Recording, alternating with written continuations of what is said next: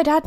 Hi, Celine. Did you know that you and I are about the same age if you count time living in the world? What do you mean? Well, as you know, I left a high control religious group around the time you were born. So you're in your 20s then? Well, maybe in my head.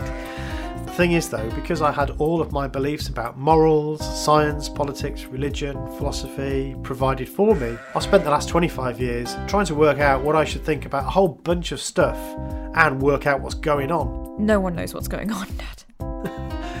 Well, I think it's about time we did.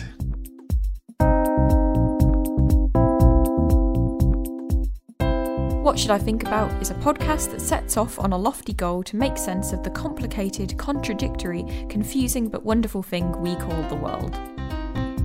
Hello, and welcome to the What Should I Think About podcast. I'm Celine. And I'm Stephen.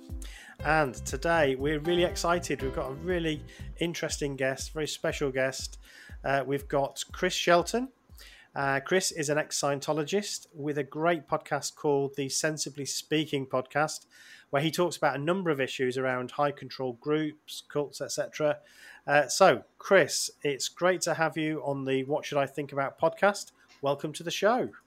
Thank you very much for having me. I'm very happy to be here. Great, thank you. Um, so, uh, first, uh, I'd like to ask you what it was like growing up as a Scientologist child, because I understand you were raised as a as a Scientologist. So, could you sort of cast your mind back and tell us a little bit about what that was like? Absolutely. Um, my parents got involved when I was about four years old. So, really, every living memory I have has Scientology in it. You know, I don't remember too much before I was four. And so, growing up in that household was a lot like growing up in an evangelical Christian household, in that it was very, the religion was a strong component. Uh, we talked about it a lot. My parents, all of my parents' friends, were Scientologists. Many of them worked for the church the same way my parents did. They didn't. They weren't just public members, but they actually were working at the local church in Pasadena, California, where I grew up. So, um, so we were quite heavily involved uh, while I, you know, went to I went to public schools and um, and I had a regular kind of, you know, social adaptations in terms of growing up Yeah. because there weren't a lot of Scientology kids around. Okay, right. It was mostly adults, you Yeah. know. So, um, so I did have a couple. You know, there were a couple friends I had who were Scientology kids, but um, but my social circle was not, and that created also a whole nother layer of interesting conf- conflicts and, and and problems as they would ask me what they'd heard about Scientology. You know, I'm eight, nine, ten years Yeah. old. I don't know how to defend this. You know, so uh, so it was, it was an interesting time growing up.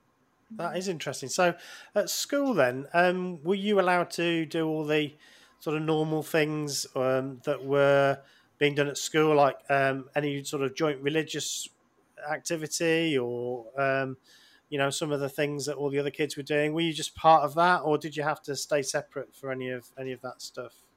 Oh yeah, it's an interesting question. No, my Scientology beliefs or the, the, the dogma didn't call for, you know, abstaining from holidays or Okay. celebrations or anything like that, like some groups have, where they just Yeah. don't recognize holidays or birthdays right. and things. Yeah, we didn't really have that. In fact, Scientology is quite celebratory. They love all the holidays. Right. Uh, although they're all secularized because there is no Jesus component in Scientology, right? So, uh, in fact, Hubbard has some pretty, you know, dark, dark and, and, and direct things to say about Jesus Christ and about the church and the Catholic Church overall. Uh, so, um, yeah, so they were kind of secularized holidays for us. Okay, that's interesting. So um, I was going to ask you actually about the worldview that you were um, taught. So obviously, as a as an ex Jehovah's Witness, a big part of my upbringing was, um, you know, actually the word inculcate was used a lot, which I think is a really interesting word. Basically, you you had to. There was a scripture that talked about inculcating it in your child when he gets up, when they walk on the road, when they go to sleep, when they get up. You know. Um, Yeah. what what were you taught as a as a child? Was it sort of that intense, or what what did you find? It was, yes. I uh, I have another word for you, indoctrinate. Yes, And, yes. You know, and I, I, I, think those are uh, good synonyms in this in this case. And yes, I was very much indoctrinated and inculcated into Scientology's beliefs from a very young age. My father, especially, seemed quite anxious to communicate certain truths and tease me with certain things because there's confidential information in Scientology that you Yeah. have to be prepared for. And um, and there's quite an extensive amount of it. I mean, fully, I would say maybe about a fifth of the subject is is fully confidential. Okay. So, um, so I would ne- I would get teased about those sort of things.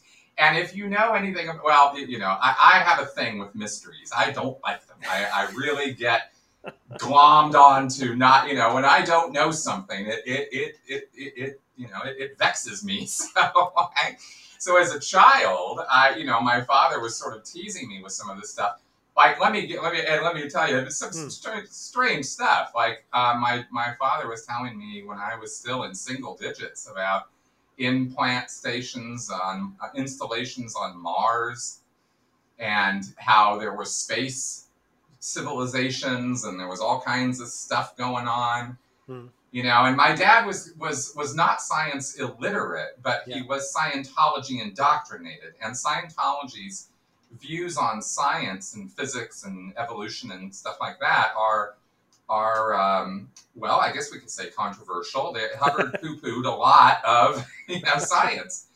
For example, he said that the speed of light is an arbitrary, uh, you know, um, speed limit.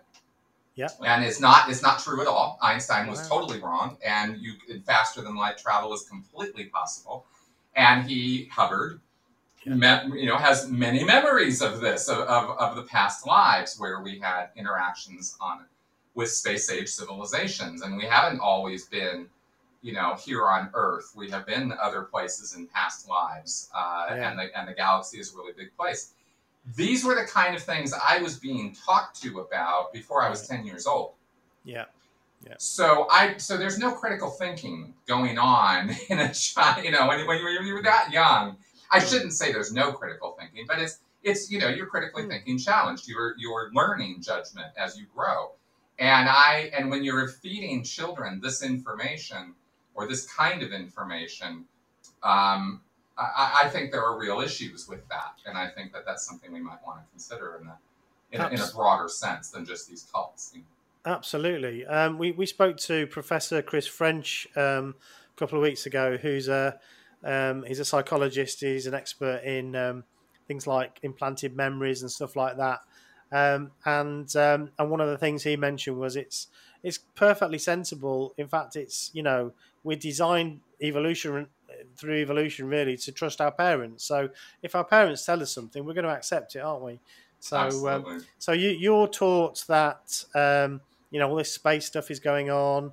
That's part of, of the of the the universe that you grow up in. There's there's um, you know these um, well things like the speed of light is is uh, different to what we think. Um, Yeah. There's a whole, and what else was uh, was part of this belief system that you uh, brought up with? Well, okay, so while those are some of the more weird tidbits of it, the basic idea with Scientology is that you are. Uh, oh, actually, I, I always I always fail to do this to start with. So let me do this from the beginning, so I don't mess this up. Um, Scientology is a money making scam that it only that uses religious cloaking Okay, to hide the fact that it is a money making scam. And I want to say that really bluntly at the beginning so that nobody falls for what I'm about to say. Yep. Because um, I communicate, I can talk about this in a very sensible way that sounds like it kind of makes sense to, and some people start falling for it, you know. So I have to kind of, I have to, I have to head that off.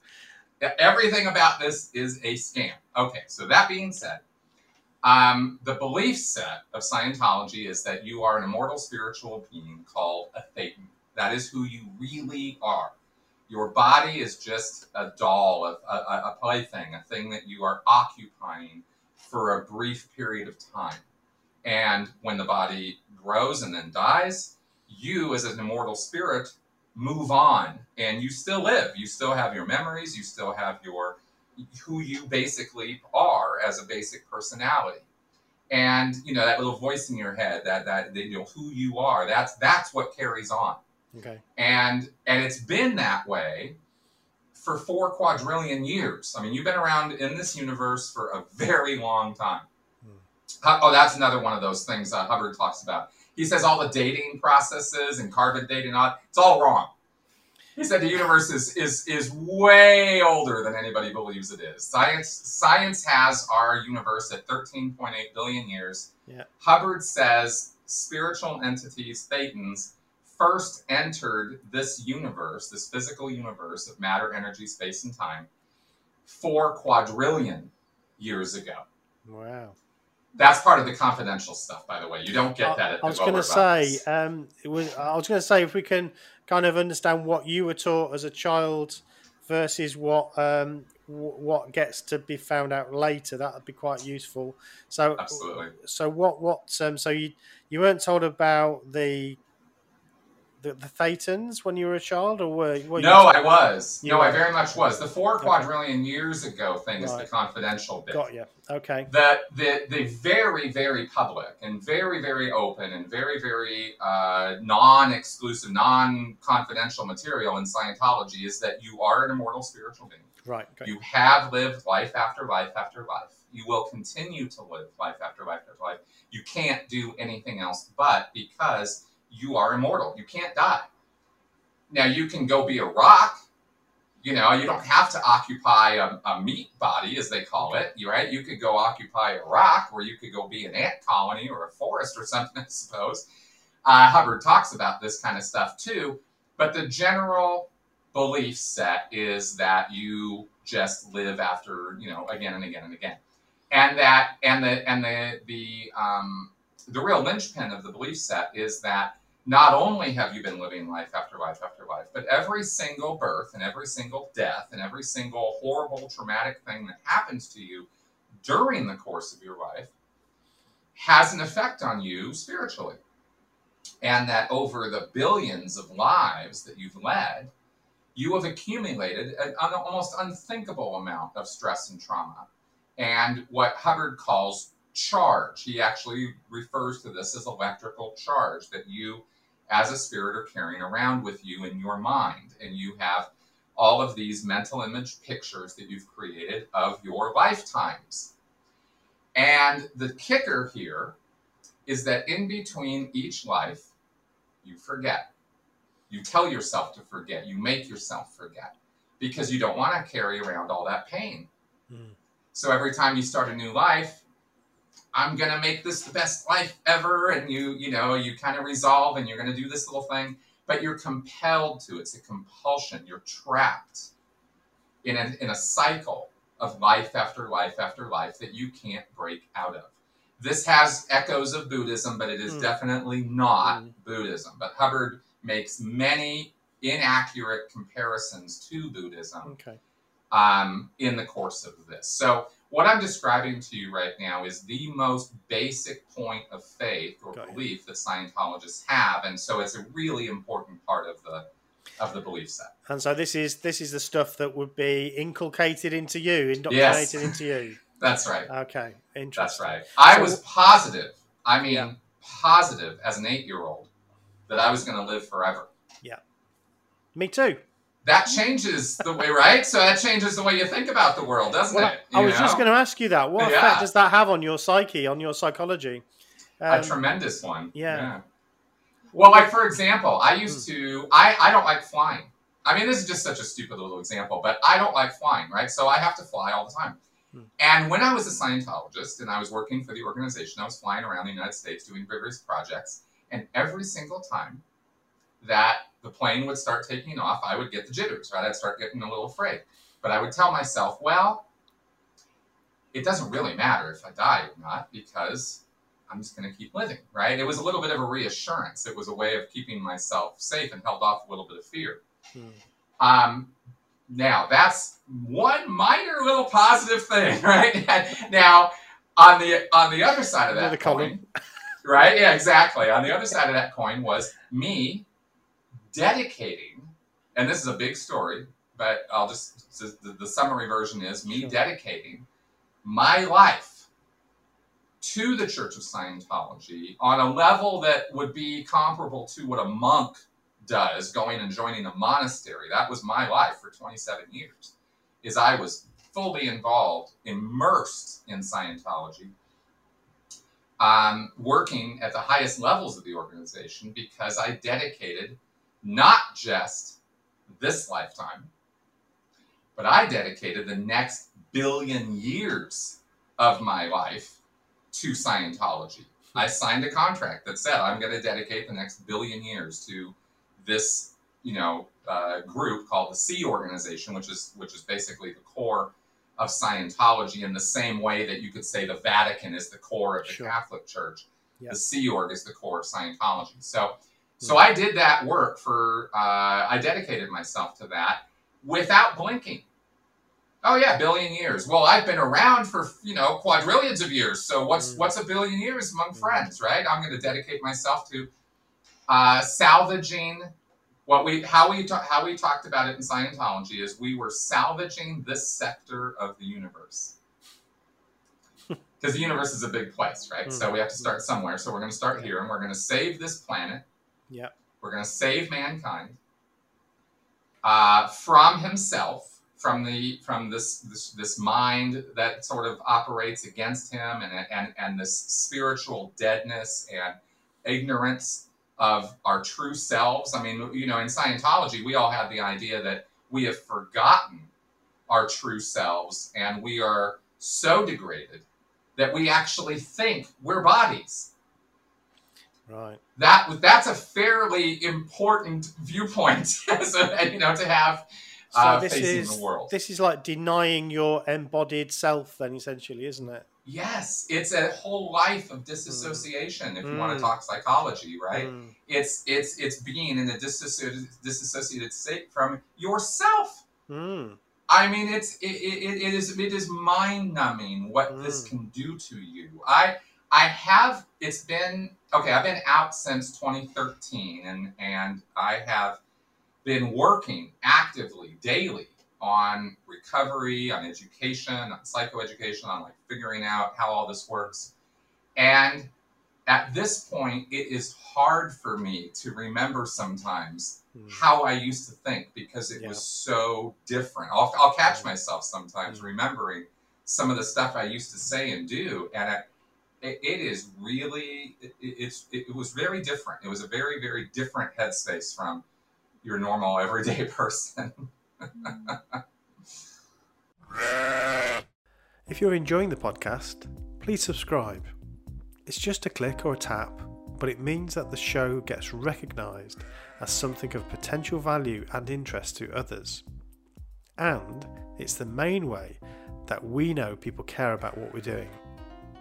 So if you've not already done so, please click subscribe or follow on whatever podcast app you're using. Thank you, and on with the show.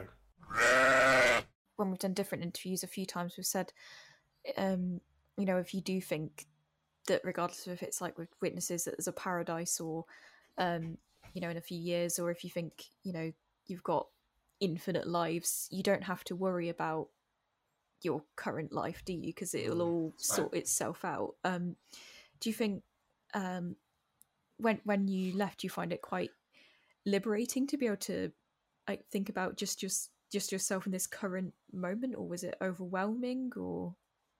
It was overwhelming, actually, and it's been one of the biggest challenges I've had in my own recovery is overcoming a couple of a, a couple of very very important principles that that carried me along in, in my life. One of them being the certainty that I had the answers.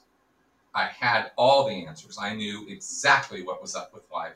I knew exactly what was going on with the planet, with the state of man. I care a great deal about where mankind is going. I still do. I mean, this has just been a lifelong caring thing that I have. So, Scientology gave me a mission and a focus and a direction. And of course, I just, you know, I was born into it. So, we're pretty much born into it. So, it, it wasn't like I was looking for some other direction or something else to give me purpose. So, Scientology kind of put a purpose there save the planet, save the world. Mm. Well, that's a pretty high goal. That's a pretty powerful thing to, to, to think you're working on. And that is what I believed I was doing. So stepping out of that, realizing that I'd been told a pack of lies, that L. Ron Hubbard was a manipulator and a predator and, and, and a number of other things, uh, was was quite a difficult revelation to have. And um, needless to say, I was quite upset because uh, I, you know, I was 42 or 43 years old when I when this was all revealed to me, basically by going down the internet rabbit hole, and um, yeah, so mad or angry doesn't even begin to describe my, my emotional state when I found out, you know, how much, how I'd been lied to for literally decades. And not only lied to, but manipulated and, and used. Like uh, the, the, the, the, image that came to my mind then and now is a pawn on a chessboard. I was a pawn being moved around on a chessboard by, you know, L. Ron Hubbard and, and David Miscavige.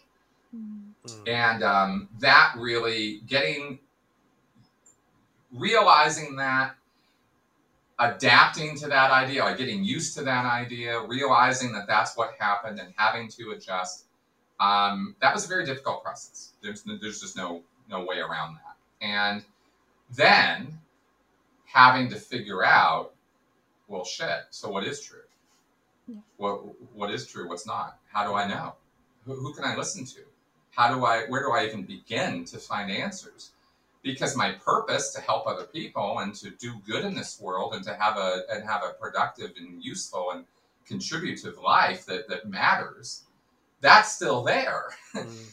but but the sign but the vehicle i thought was getting me there you know was was a total was total bullshit to be blunt and so so so the the recovery or process for me over all these years has been getting used to that and figuring out where to find answers anyway and how to think and how to how to you know navigate this world despite a lot of people trying to manipulate you into their way of thinking you know mm-hmm.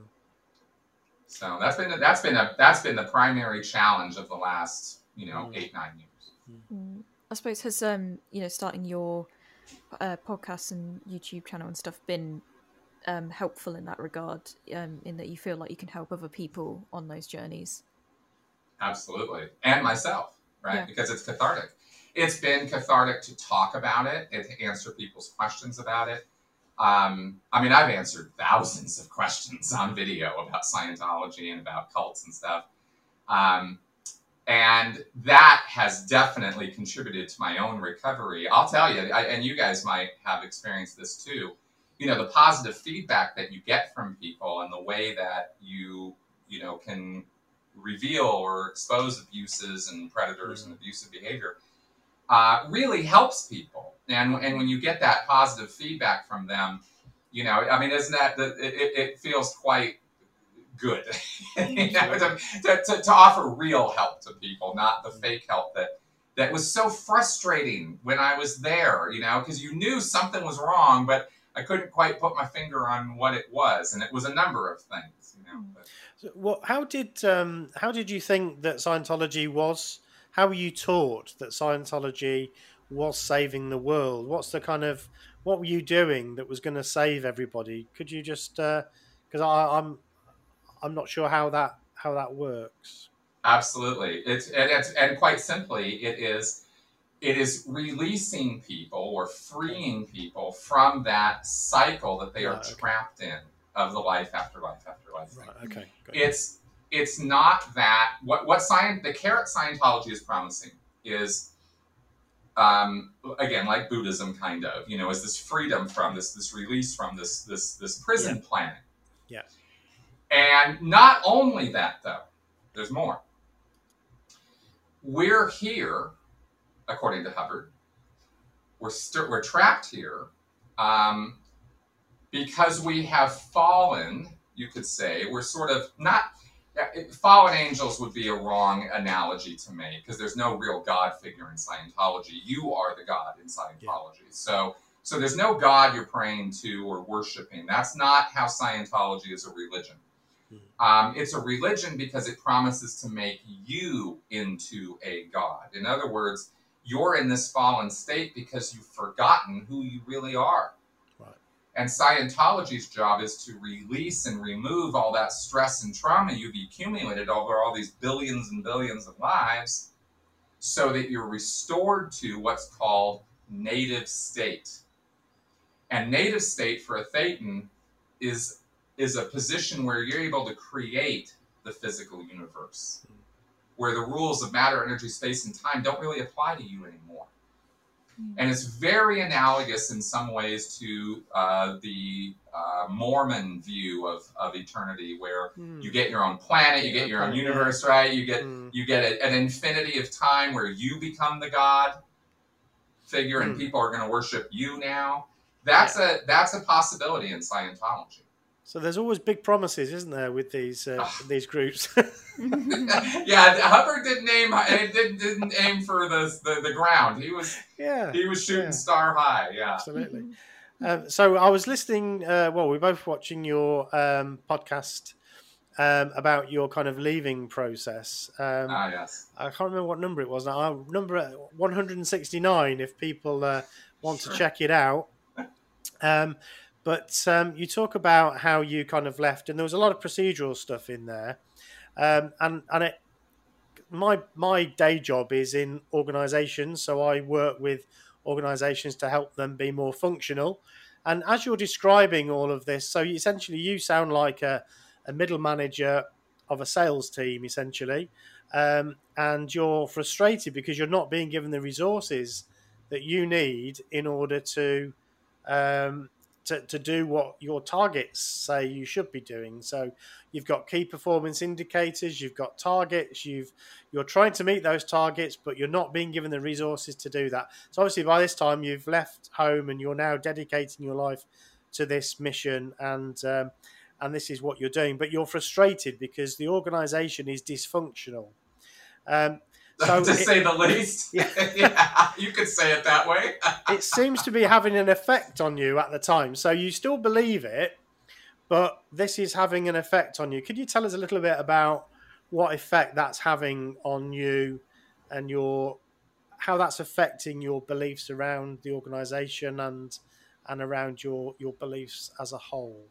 Absolutely. Um, and you're referring to the time that I was leaving. Hmm. So this was uh, 2012, 2013 time period, and I'd been involved in the Sea Org for uh, 17 years. I'd worked for the Church of Scientology for 25 years. So, uh, so I knew what was up. I mean, I knew what was up in terms of how the organization was running and how, as you say, how dysfunctional it was. Hmm. Really, strictly speaking, it goes beyond dysfunction. It's a, it's a high control, abusive organization, and it it's it's it's not just you know got some errors or problems in it. And um, and the entire purpose of the organization is deceptive as i mentioned it's a money making scam. And that Mm. scam includes its own membership and the, and its own employees so to speak its own workers. We were all part of the scam. We were all in, we were all being scammed. Sure. The, the only person who really understood and understands that system and what it really is doing is L. Ron Hubbard, and he died, and then David Miscavige took over. So I was caught up in a system where it was abusive and dysfunctional, but I was uh, continually thinking, because it was told to me over and over again, that I was the one who was at fault. It was my fault, my problem, my issues it was only my misdeeds, my sins, my what they call overt acts Hmm. that were causing me to feel critical about the organization. It wouldn't be that there were real problems. No, it had to be that it was my sins that were causing me to think that maybe there's a little bit too much emphasis on money here. Maybe there's a, maybe I'm lying an awful lot for the cause, and that doesn't seem right you know this kind of thing where you where where things start dawning on you that you've fallen into behavior patterns that are quite destructive. And you look at that and go wait a second what am i doing? You know how you have these epiphanies from time to time where you sort of review your life and go hey wait a second. I'm not happy. I'm trying to make other people happy. I'm lying all the time. I'm i'm having to you know spend an inordinate amount of time trying to make money for this organization when uh, It's not what I signed up to do or be here for. I'm not here for the money. Hmm. And to, you know, make matters even, you know, really worse, is I'm only getting paid like 40 or 50 bucks a week. So uh, they're they're feeding me and they're clothing me and they're sending me around to do things, and I'm working full, full, full time for this organization. So you know, after 25 years of that, I started feeling a little burned out. Yeah. and, and and started waking up to it. You know. In terms of when you were leaving, so I know in your um, story you mentioned that you know you said you basically walked all night. Um, and Oh yeah, earlier on, yes. yeah, Yes. earlier on when That you that was significantly earlier than me actually officially Yes. leaving the organization. yeah Yes. when you first started, and you said um, Yeah. you you you know didn't know if your wife would have told them at that point that you know you hadn't come home or not. Um, when you uh, were leaving, you know, properly finally, um, did your partner leave as well, or was that um, was it just yourself? No, it's just me. Yeah. She was still hardcore dedicated, and I had seen behind the curtain, so to speak, and she hadn't. My efforts to try to open her eyes or point things out were met routinely with Mm. not just resistance but accusations, and um, and the accusations were along the lines of what I was just describing, because Mhm. this is indoctrination in Scientology. This it's a it's a it's a self sealing organization this way in that you can't criticize the organization because if you if you're critical that means you have done bad things. So the only remedy for a person who's critical of the organization is not to look into analyze investigate or figure out what's going on. It's to investigate the person who's making the complaints. Mm. and oddly and ironically that's true for people outside scientology too. So when critics are making a fuss outside of Scientology about Scientology, their response is never reflection and you know self-critique and let's see how we can do better. It's let's find the crimes of this man who dares to criticize our perfect organization. And having been in that headspace, it is 100% delusional. Mm. I I mean, I was deluded there is no other word for it, you know, and that is the that's the headspace of every single Scientologist is they are incapable of self-reflection or criticism of the organization or the subject, and that's that's almost a defining characteristic of you know a destructive cult, and that's what Scientology is. It is interesting enough. We're talking to uh, Dr. Lalich tomorrow. Um, we're into. Oh, she's my hero, man. I She is the best. oh, she is awesome. So uh, and and that that reminds me of the bounded um, choice, Bounded that, choice. that model that she's talking about. Absolutely, yeah. So uh, and it, it's interesting because uh, that that is so similar to some of the other interviews we've had with ex Jehovah's Witnesses who you know say, well, it, it must be me. It must be me that's getting it wrong. You know, it's it's me that that's uh, and and so you're looking for spiritual help. You're looking to to, to be built up and to become spiritually strong again. But actually, what's happening is your your sensible nature is noticing that um, there's something wrong here, and of course, you're not going to get any help to uh, to identify that, are you? As you um, as you see those things. I know with Jehovah's Witnesses, um, they call people that aren't part of the religion worldly people, um, Yeah. and you're not encouraged to associate with worldly people. Um, I guess because that might encourage, you know, thinking about things differently and so on. Um, is it the same with Scientology, where you're kind of encouraged to keep to just your group of people that believe the same things as you, or Yes, it is, and um, and the reasons for that are fairly obvious, of course, because you want to keep everybody tightly knit and controlled. It's about control and manipulation, what we call coercive control, right?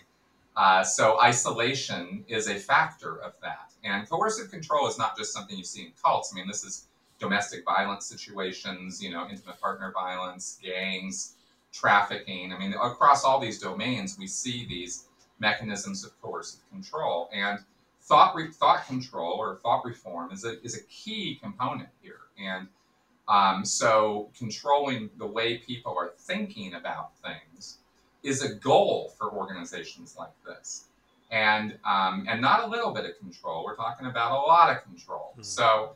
Um, so if you are straying from the path, if you're going off the reservation, if you're asking too many questions, they're going to notice these are going to be considered red flags and you're going to get pulled in and they're going to sit you down and they're going to want to go over this with you and find out well where's this disaffection coming from where why are you questioning things? What's the what's what's the problem with our perfect organization? Why do you have a problem with it?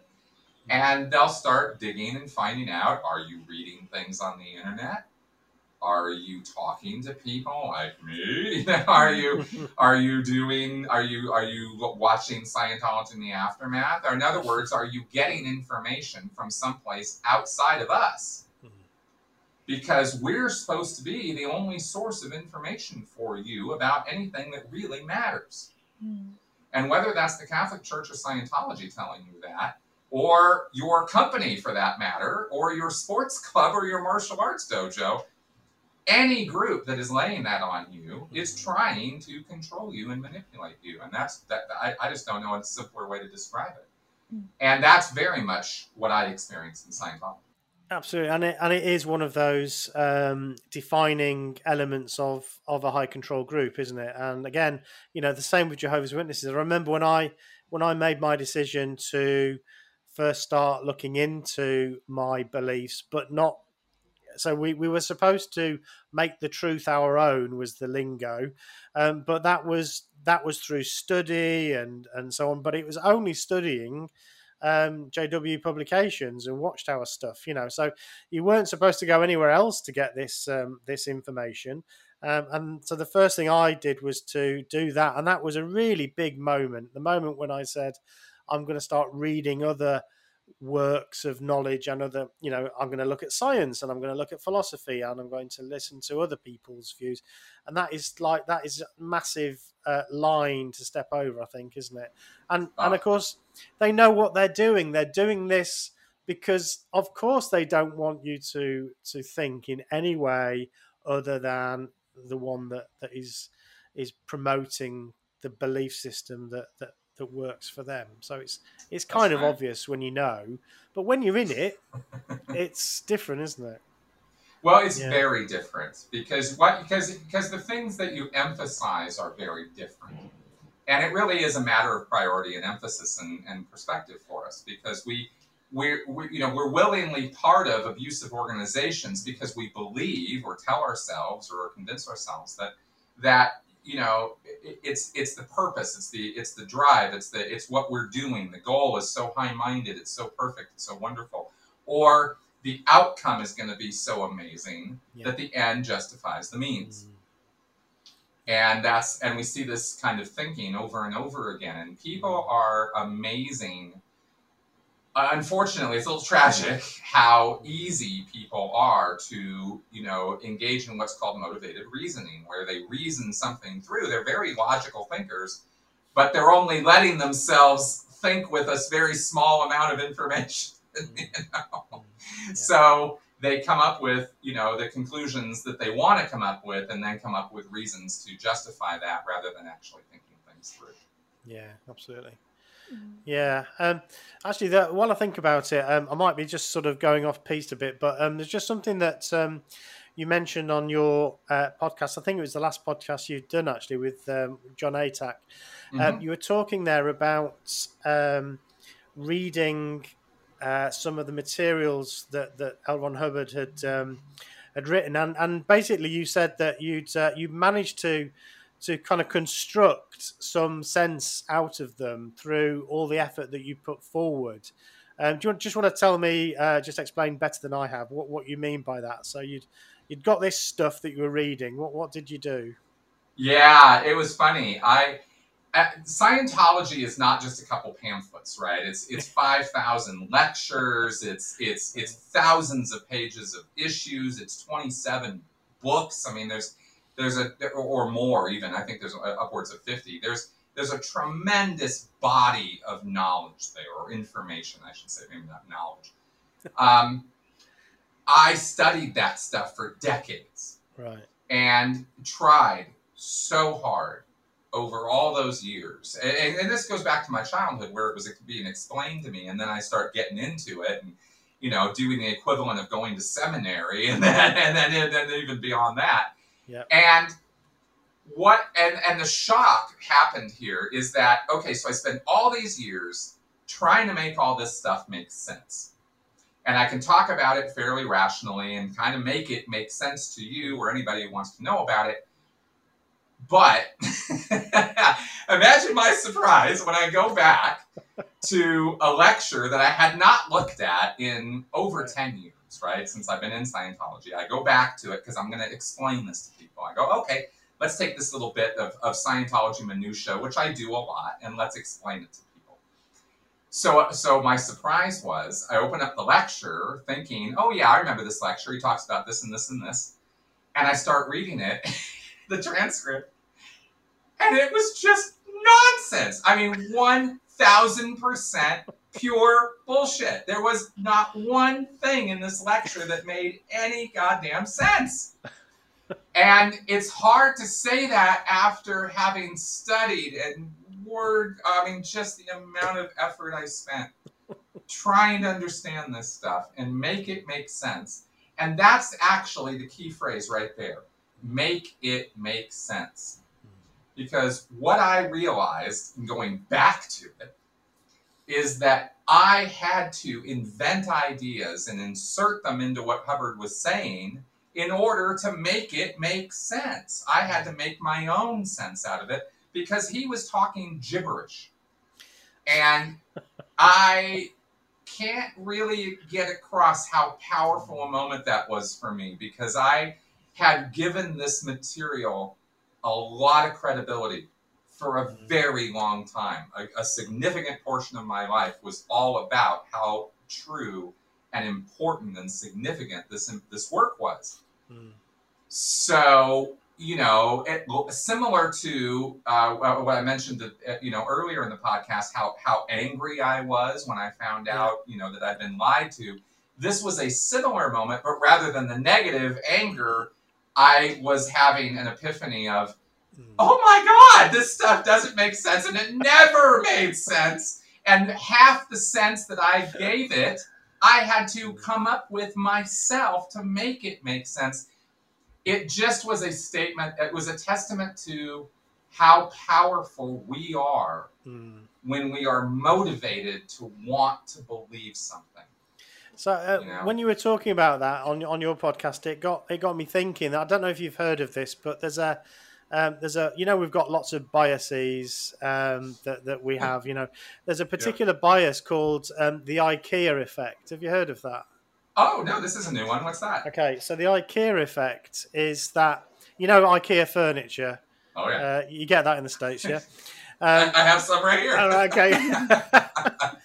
so the idea is is what what tends to happen is if you if you have a part in making something, so sure it it, um, it comes in a flat pack, but you have to you have to put it together.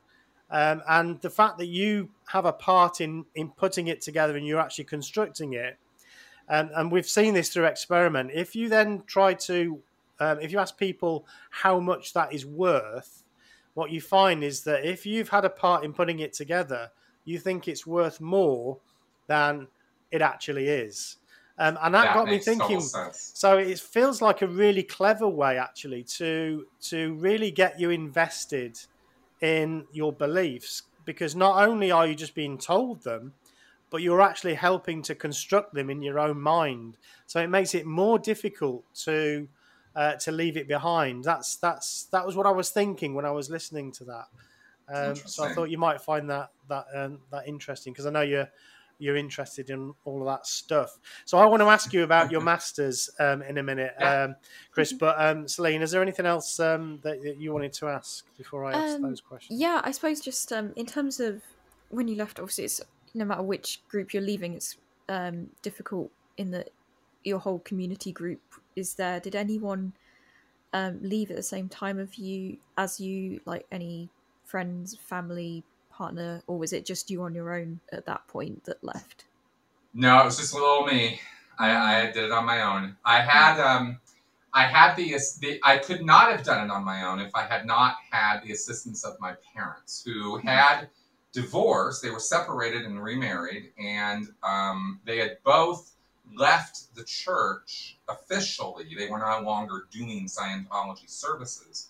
My mom had left the whole belief set behind, my father hadn't, but they were out of the organization Mhm. and they understood that it was not an organization uh, that was necessarily doing or you know what it, what it purported to be doing but they um, but they were super super careful with me over all the years so that i wouldn't you know shun them or disconnect from them Yep. anyway they helped me but otherwise no nobody Mhm. else left with me I, I had no other support system i was Mhm. definitely by myself Uh, and identity is one of those those things that I guess you struggle with a little bit when you leave. Oh. Well, I know you do. Um, it's one of the areas that I focused in in research on to uh, uh, to understand how people go through that. Um, Mhm. You know, who am I when when you when you've left something like that? I guess is a big a big Mm. question. Huge. In fact it was on my and we'll get to this but it was it was on my program that i learned about self-categorization theory. And and that was that that fit everything i'd been thinking about with identity over all these years. It, it just it was oh that that's what it was. Okay good. As our listeners know, because I bore everybody with it constantly, I've just finished my master's uh, last year in organizational psychology, and my dissertation I actually did some work on leavers of Jehovah's Witnesses, so um, I was able to kind of get into that. But then the the year I was finishing, um, I became aware of this fascinating and really interesting master's program at Salford uh, uh, University. Um, but it was too late then. I shot my bolt. I'd done my master's. Um, but you, um, that's the one you're doing, isn't it? So tell us about the masters that you're doing. Yeah, it's an awesome program. Um, Rod and Linda Dubrow Marshall have put together a program of study. Uh, it's a one year full time program. You can do it, uh, I think, on a two year or three year basis too, on part time. Um, but it's basically just, you know, three trimesters. Um, first covered, um, you know, the etiology and psychology of coercive control. In other words, where does it come from? What's the anatomy of it? How does coercive control work? And coercive control, to be clear from the start, is is manipulative, you know, uh, control of people. It's it's overtaking their determinism and and, and laying in your own. And uh, and this has you know pretty drastic and tragic consequences in these domains we talk about. With uh, and this is how it's studied across domains of domestic violence, across the domain of cults and, and gangs, and across the, the domain of human trafficking which is an extensive domain. There's a lot of stuff going on there. So when you look at the mechanisms of coercive control, like in other words, how do predators or narcissists or cult leaders or gang leaders or or domestic abusers get away with it? How do they do what they do? And that's what we've been studying across these across these classes. So we've looked at it in terms of its anatomy. We've looked at it in terms of um, comparative contexts, looking at you know, say, uh, spiritually abusive groups versus, and how are they similar and how are they different from um, pseudotherapy cults? Hmm. Uh, how is that different or similar from groups like Scientology Hmm. or sex trafficking or domestic violence situations? And you find that the the way that people are going about doing this this abusive stuff is pretty similar from one way, you know, one place to another. Um. And there, yeah, the the psychological mechanisms at play. Hmm. Well, people are people, and they respond very similarly to certain, I guess you could say, stimuli. you know, and to, to certain ways that of being talked to, of certain ways of of of manipulating their emotion, um, of of their intellect, of their rationality. You know, if you can um, convince a person, basically anybody, that they are on the side of right and good, and that what they're going to do, no matter what it is, is the right, good, true thing to do, and the group agrees, you're away. You know, you, you can get away with almost anything Hmm. and um, and that's just human psychology. It, it plays on tribalism. It plays on you know, and we learn about all this stuff. We're learning about all these various factors, and and we've and we've also gotten into how this applies with terrorists and uh, Yeah. radicalization, Yeah. which is a really big problem right now for just about every government on the planet. Right, trying to figure this out. So, um, so these mechanisms are are at play across all of these situations. And so, what we've been doing is studying how it works, how to break it down, and a whole term on recovery. And, and so there's treatment and recovery for this too. It's not just here's the problem, figure it out. It's here's the problem and here's actually how we deal with it. Yeah. And um, and the individual interventions and uh, and recovery techniques and therapies and exit counseling and various things you can do with people, short, medium, and long term, give you you know the way out of these situations. So Yeah. it's a pretty comprehensive program that way. Sounds fas- fantastic. Um, yeah, I'm so sorry I've missed that one. yeah, yeah. I, I literally lucked into it because of Yeah. COVID because it wasn't being Right. offered online. Mm. So the one good thing that came out of COVID for me was this program opened up, and I got to do it as a full time learner here from Denver. e- You know, even though it's being Mm. offered out of Salford. Of course, yeah. Yeah.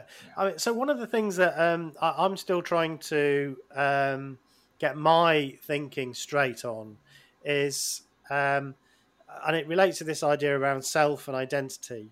Mhm. Um, so I, I feel that a lot of the books, not all, um, but a lot of the books that are out there about cults and high control groups seem to talk, I suppose, more from a you know how people get dragged into them, Yep. um, rather than uh, people like you and you and me who were born into to the this situation. So a lot of the a lot of the work seems to talk around like you know your true self, and then this true self gets um, a pseudo self put on top of it, and then and then the the deprogramming work is really to help get your true self back again. And and I just find that really problematic from my perspective, both from a psychological point of view, because um, you know my my studies suggest that the self isn't this unitary thing. You know, we're kind of we, we construct ourselves through our experiences, and that includes all of our lives, including time we were in a, a high control group, and and so we're working on constructing ourselves constantly. Um, but it's kind of no help as well because you're if you leave a group when you're an adult and you were brought up in that, you don't sort of have a well, by that theory, you don't really have a true self to go back to. So, what, what's your thoughts on that? I mean, I, I'm not, I, as I said, I'm not got my head around it yet, but I, I yeah, what, do- what do you think about that? It's a great question what you're asking because what you're asking about is the difference between second gens, what we call Mm. second generation cult Yeah. members, versus your primary or first generation members, Yeah. right? People who decided on their own at some point in their life, generally their adult life, Hmm. to join this high control group. And so we we look at the recruitment methods and the retention methods for those for that group of people quite intensely. And most of the work and study that's been done on cults or or high control groups or authoritarian groups has focused on that kind of member. Hmm. Now we are seeing, and, and psychology is only very recently starting to recognize that second generation members Hmm. are their own kettle of fish, so to speak yeah, and, and that it is a different thing. Similar, and of course, all the mechanisms of control Mm. are the same, but how it affects a child Hmm. growing up in a situation like that is radically different from how it affects a, a- you know, an adult who has a more developed brain and critical Mm. thinking skills and various Mm. other things.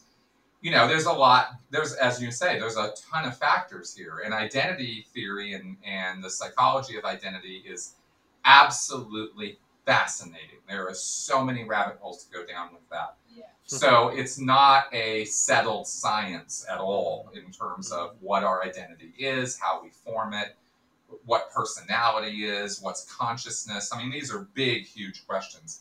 And you're asking the exact same kind of questions I was asking on this program because I'm a second gen member. And so you're like, well, hey, what's my pre cult personality look like, right? I, how's that supposed to work? Hmm. And what you find with second gens is it's a little more complicated um, because you have who you are, who you're born as, right? Like the, the, the thing that is you, whatever your, and, and maybe genetics is overemphasized in this. You know, it's still a, a, a growing science itself right now, but we have genetic factors, we have cultural factors, we have language factors. I mean, all these things that are 1000% out of your control from the moment you're born. Mm. So, all of these are part of the mix, and it's very hard. And I've really grown to appreciate how hard it is to realistically separate these things out from a therapeutic point of view. Yeah. And and this is why context, it, you know, the models that exist. I guess what I'm really trying to say is that the models that exist are a little fluid. Hmm. You know, we have Steve Hassan's BITE model. We have Janja Lalich talk about bounded choice. We have um, Alexandra Stein talk about you know attachment issues. Attachment, yeah. Right? There's a lot Yeah. Yeah. lots of ways to approach Mm. this. And all I'm trying to say is that um, all of this is understood by these people who, it, well, let me say it's understood that the people who do this work, they get how complicated it is. Hmm. And that, and that at the end of the day, the person in front of you is going to have their own set of individual issues that you're going to have to deal with Mm. that are going to be different and unique to them. And that's how you approach therapy. Very interesting. That's really interesting. Thank you very much for that. Um, well, h- how long have you got on the, the course left? How how many? Well, oh, I'm on my final term, so Okay. all the classwork has now been done, Yes. and um, so I have a couple essays to write, and then I have to do my dissertation. great. Well, good luck with that. I'd love to. Yeah. I'd love to read it. Um, when you've I'll that. probably That's publish it when I get it done. Yeah. Fantastic. Yeah. So uh, one one thing I was going to ask was was about your work. So uh, just Yeah. quickly, I suppose for you is um, you know you're you're you've got a successful podcast. You're uh, you seem to be enjoying what you're doing. Uh, what's your plans for the channel and for your activism and and uh, and so on going forward? Great. Um, I, I wish I knew exactly. I, that's that's part of what this what we're getting this um, the, this degree is all about, right? Is is having some letters after my name, so people might take me a little more seriously. Um, and I'm hoping that that opens some doors for me and perhaps allows me to get my podcast up to the next level and you know and maybe open some doors onto some bigger podcasts and stuff. That's that's sort of an immediate. I have about four books I want to write, including two in collaboration with a couple other people Yeah. that I'm kind of working on right now. Uh, cult related and you know this kind of psychology related stuff. I'm I, I'm I'm deep into thinking about thinking. Right, that's what I do. Yeah. So I so I like to talk about this stuff. I'm endlessly fascinated by it. So I'll probably move in that direction of getting those books done, getting some you know some uh, backlog video work done, and then I have to see where what direction I want to go in. You know, I'm I've been enjoying being this public figure, doing this public work, interviewing and talking to survivors and and, and other trained professionals in this field. So I don't really see myself stopping that you know but Yeah. we'll see what the future holds hmm. Cool. Well, it's been an absolute pleasure to talk to you today. I've really enjoyed that, Chris. Thank you so much um, for Yeah, coming on the show. you. it's really Um, lovely to and- speak to you. It is. oh It's been thank you guys this was fun i enjoyed it Great, and um, we'll obviously we'll put your links to your uh, wonderful podcast um, on our show notes. Obviously, you're you're braver than us because you have a video version of your podcast as well. You're on YouTube, uh, Yeah. so uh, we'll put that on. out, as well. out loud and proud yeah Great. Good Well, um, thank you very much, uh, Chris Shelton. Thank you very much for being with us today. Thank you. Thank you. Absolutely. you're very welcome thank you What Should I Think About is an Evil Sheep production.